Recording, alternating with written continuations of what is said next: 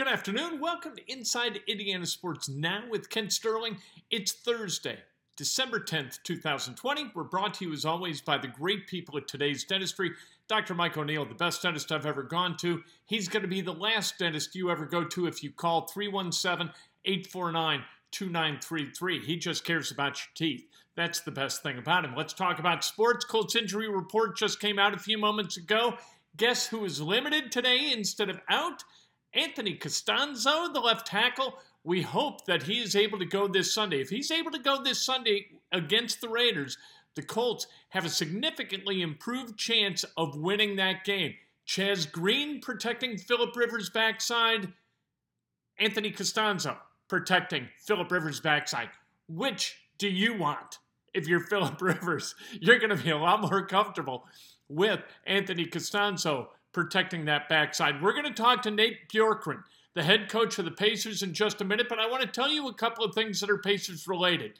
Number one, the Pacers and Fox Sports Indiana are not going to be on Hulu Live TV or YouTube TV. So what I did last night, I canned Hulu Live TV and I picked up AT&T TV because the Fox RSNs are available with AT&T TV, and I got to tell you, I'm happy I made the choice. The cost is comparable per month now that Hulu's going up by 10 bucks a month. Later this month, I, I believe on December 19th, the picture is better, the interface is better, all is better with AT&T TV. There's not any more buffering, which was not caused by the speed of my internet. It was caused by Hulu, which would, at the top of the hour, every hour, if a show was going to change, kind of click off and then come back on. It drove me nuts. Not drive me nuts anymore. I dig AT&T TV. I recommend it. We'll see. Uh, it's also got the Marquee Network. So if you're a Cubs fan, that's a good thing because Hulu Live does not have that anymore. Neither does YouTube TV. Later on today, I'll have posted at kentsterling.com kind of a breakdown between those three services: AT&T TV, Hulu Live TV, and YouTube TV. Let's talk to the great Nate Bjorkgren. Hey, we heard that TJ Warren, a little bit of an injury. Can you tell us what the injury is and what's the prognosis?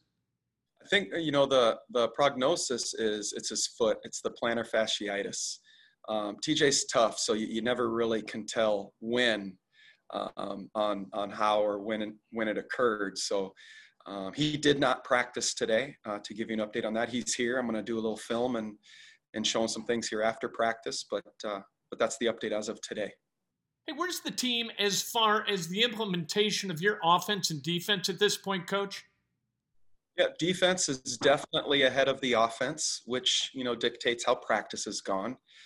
You know, you've you've uh, you've heard me say the first few practices that it's been mostly defense, but offense is coming. Uh, we put more and more in every day. So I just uh, think it's really important for a team to establish uh, team defense first thing. Is that pretty typical that the defense is ahead of the offense in camp? It could be. You know, teams are amped up right now, and and the drills, the defensive drills are, are I'm sure looking great all across the league, and and everything that they're doing. Guys are playing really hard.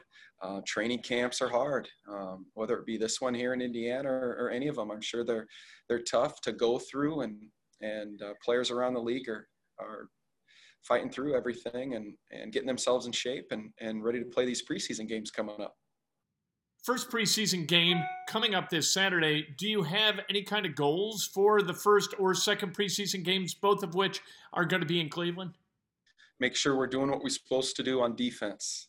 Uh, we have our defensive goals that uh, that we talk about, and just to make sure that the guys, when they step in the game, that they're they're accomplishing those things. What kind of rotation are you going to use in the preseason? Are, are you going to go deep on the bench and like let everybody play and not extend minutes, or are you going to try to get these guys a lot of experience playing your system in this truncated three-game preseason? It's a little both. I think you're. I'm going to be looking at combinations of players out there together. Uh, I do want to give a number of guys a good look. You know, in these preseason games, I'll probably start on the, you know, uh, medium end of the minutes, lower to medium end of the minutes with, you know, some of the guys that uh, will be playing heavy minutes later in the year. So just kind of gradually get this team um, to the place where we need them. you know, one of the complaints with Nate McMillan when he was the coach of the Pacers, a lot of fans said that the Pacers didn't defend ball screens correctly. How specifically are you going to defend ball screens? You know, this this team's been been good defensively. They have this is a good team on on both ends of the ball. Um, I think it's important as a coach to mix things up during the course of the game. I think you'll see us defend ball screens a number of different ways. Uh, the most important thing is to is that you guys play hard. That's what I'm preaching the most during these practices. Is you can say, "What if this happens? What if that happens?" There are a lot of what ifs, and NBA players that you guard, they're very good. And if you keep guarding them one way over and over, uh, it's tough to hold them down. So I, I think it's very important to that you will see us playing different ways, guarding ball screens in different ways, and then just doing it as hard as we can. As you go through practice, is there anything that's working really well right now that you kind of can hang your hat on and say, well, at least we can do that? Yeah, things are getting there. Yeah, you know, good question. We're, we're getting there defensively, team defensively. Most important thing is that they're just there for each other. A lot of the rotations and and they're trying as hard as they can. They're they're pressuring the ball. Uh, those are the things that I'm looking for. I'm just the biggest thing on defense that I look for right now is the effort. Uh, and there, and that's the the mental effort, the talking, the defensive effort, the conditioning, and they're putting that in right now. And that's that's the sign of a good defensive team. Hey, this is kind of new for you being a head coach in the NBA. It's new for the entire staff having you be the head coach. Billy Bayno, the only guy coming back from the previous staff. How out front are you in practice, and how much do you delegate to your assistants? Yeah, we work together on that. Like, you know, early here, I would say I'm I'm probably talking more than I would like to be. Uh, meaning that I'm spending a lot of time with the assistants before practice and after practice, and they're also getting a chance to learn my style of practice and the pace of practice. So, so I am I'm leading a lot of the drills. I also uh, want the assistant coaches to grow, and I give them a ton of responsibility and drills of their own. But in general, I would say, uh, um, you know, I'm setting the tone as far as how we want to do the drills, the pace getting in and out of the drills, and the assistant coaches are doing a great job of of seeing these things that I'm trying to do, and then the next day in practice, they're they're they're getting better and better. They're they're they're learning just like the players are. That's Nate Bjorkgren. I like the way he talks. I like the enthusiasm he brings to media availabilities. I like the enthusiasm that the Pacers players say he brings to practices. We'll see what kind of a coach he is. We'll see if we like the product on the court as much as we like the coach off the court as we kind of get to know Nate Bjorkgren a little bit. Uh, Want to reiterate for you Anthony Castonzo's return potentially as he was limited today that's extremely important for the Indianapolis Colts as they look ahead to that game against the Raiders. This game against the Raiders is going to go a long way toward determining what happens in January for the Colts, for the Raiders, too. Colts win this game, they virtually lock down a wild card spot. They lose this game, anything can happen, and they could wind up on the outside looking in come January after that season finale with the Jacksonville Jaguars. If the Colts win this game, they go to 9 and 4 and they are looking 11 and 5 straight in the teeth. That could happen if they win this game. If they lose this game, all of a sudden you look at that Steelers game, you look at the Texans game, it's tough to beat a team twice in one year. And you say, you know what? You could wind up 8 and 7 going into that last week against the Jaguars and really have to play well against the Jaguars. What would the Jaguars want to do more than anything else in that last game? Put really good stuff on tape so that teams might go fishing for for those players with the Jaguars. People are always watching, right? They want to do that, but I think that they would want to end the Colts season as as a miserable experience, just the way they began it, right? Colts losing to the Jaguars in the opener, closing it against the Jaguars. If the Jaguars could eliminate the Colts from the playoffs, how much would they love that? This is a huge game. You win this game, good stuff can happen. You lose this game, bad stuff can happen. And that's why it's fun in the NFL. And that's why this 16 game season is unbelievable, right? Every game means something. Baseball's got 162 games, the NBA's got 82 games, the NFL, 16 games. Each of these games is like 10 Major League Baseball games, right?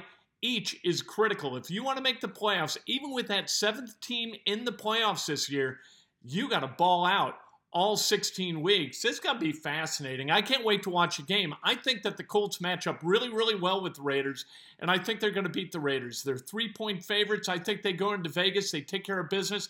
I can sense, I don't know, can you? You know, they lost to the Titans a week and a half ago, right? They got they got blown out, right? It wasn't even a game. And because they beat the Texans last weekend, you know, I can sense that they're really coming together. Here's a team, they're on the march, they're coalescing at the right time. Hey! Yeah, that's where we kind of go week to week in the NFL. But I do. I think that Philip Rivers is getting better. I think T.Y. Hilton is turning it loose. I think Jonathan Taylor is ready to go. I think that defense with Buckner back is really, really good. Okereke was limited today in practice. So is Khari Willis. I healthy, 100% healthy. That defense is badass. They can play. And if Rivers keeps playing like he has the last six games, they got a shot to do something here. I didn't think it was going to be possible. I thought 9 and 7 was the high water mark for this team. Now, I look at this and I say, you know what? Maybe 11 and 5, maybe hosting a playoff game the first weekend. How about that? How about making a little bit of run a run in the playoffs? How about maybe recapturing some of the magic and this goes back a ways. It goes back 25 years, but back to 1995. You know, when a team that wasn't thought to be too much kind of squeezed into the playoffs and then that defense turned it up. They beat the Chargers, they beat the Chiefs, you go to Pittsburgh, could have won that game if Aaron Bailey can just hold on to the ball that was on his stomach in the end zone at Three Rivers Stadium. It didn't happen. Maybe something like that. It doesn't happen very often. That's why we still remember 1995, right? Anyway, the Colts and the, the Raiders, 405 on Sunday afternoon. No IU football game this weekend, no Purdue football game. They're supposed to play each other in the bucket game, no bucket game. Sunday afternoon, you got a matinee between the Hoosiers and North Alabama. That's going to be fun to watch. I really enjoyed watching Indiana play last night, even though they lost. I went to bed with a smile on my face because for the first time in years, Indiana's got a team that plays like this. They play together. I don't see any kind of selfishness on the offensive end, and I see total connection on the defensive end. I like this team a lot, and I love Armaan Franklin as a sophomore who's not going to go to the league right? Trayce Jackson Davis, he's going to go to the league, and rightly so. But Armaan Franklin is going to grow up in this program, and he's going to be a hell of a leader for the Hoosiers. And I look forward to seeing that happen. Tomorrow morning, breakfast with Kent, bright and early, 7 o'clock on Facebook Live, immediately thereafter on Periscope and Twitter. All brought to you by the great people at today's dentistry. Dr. Mike O'Neill, the best dentist that there is. Call him 317 849 2933.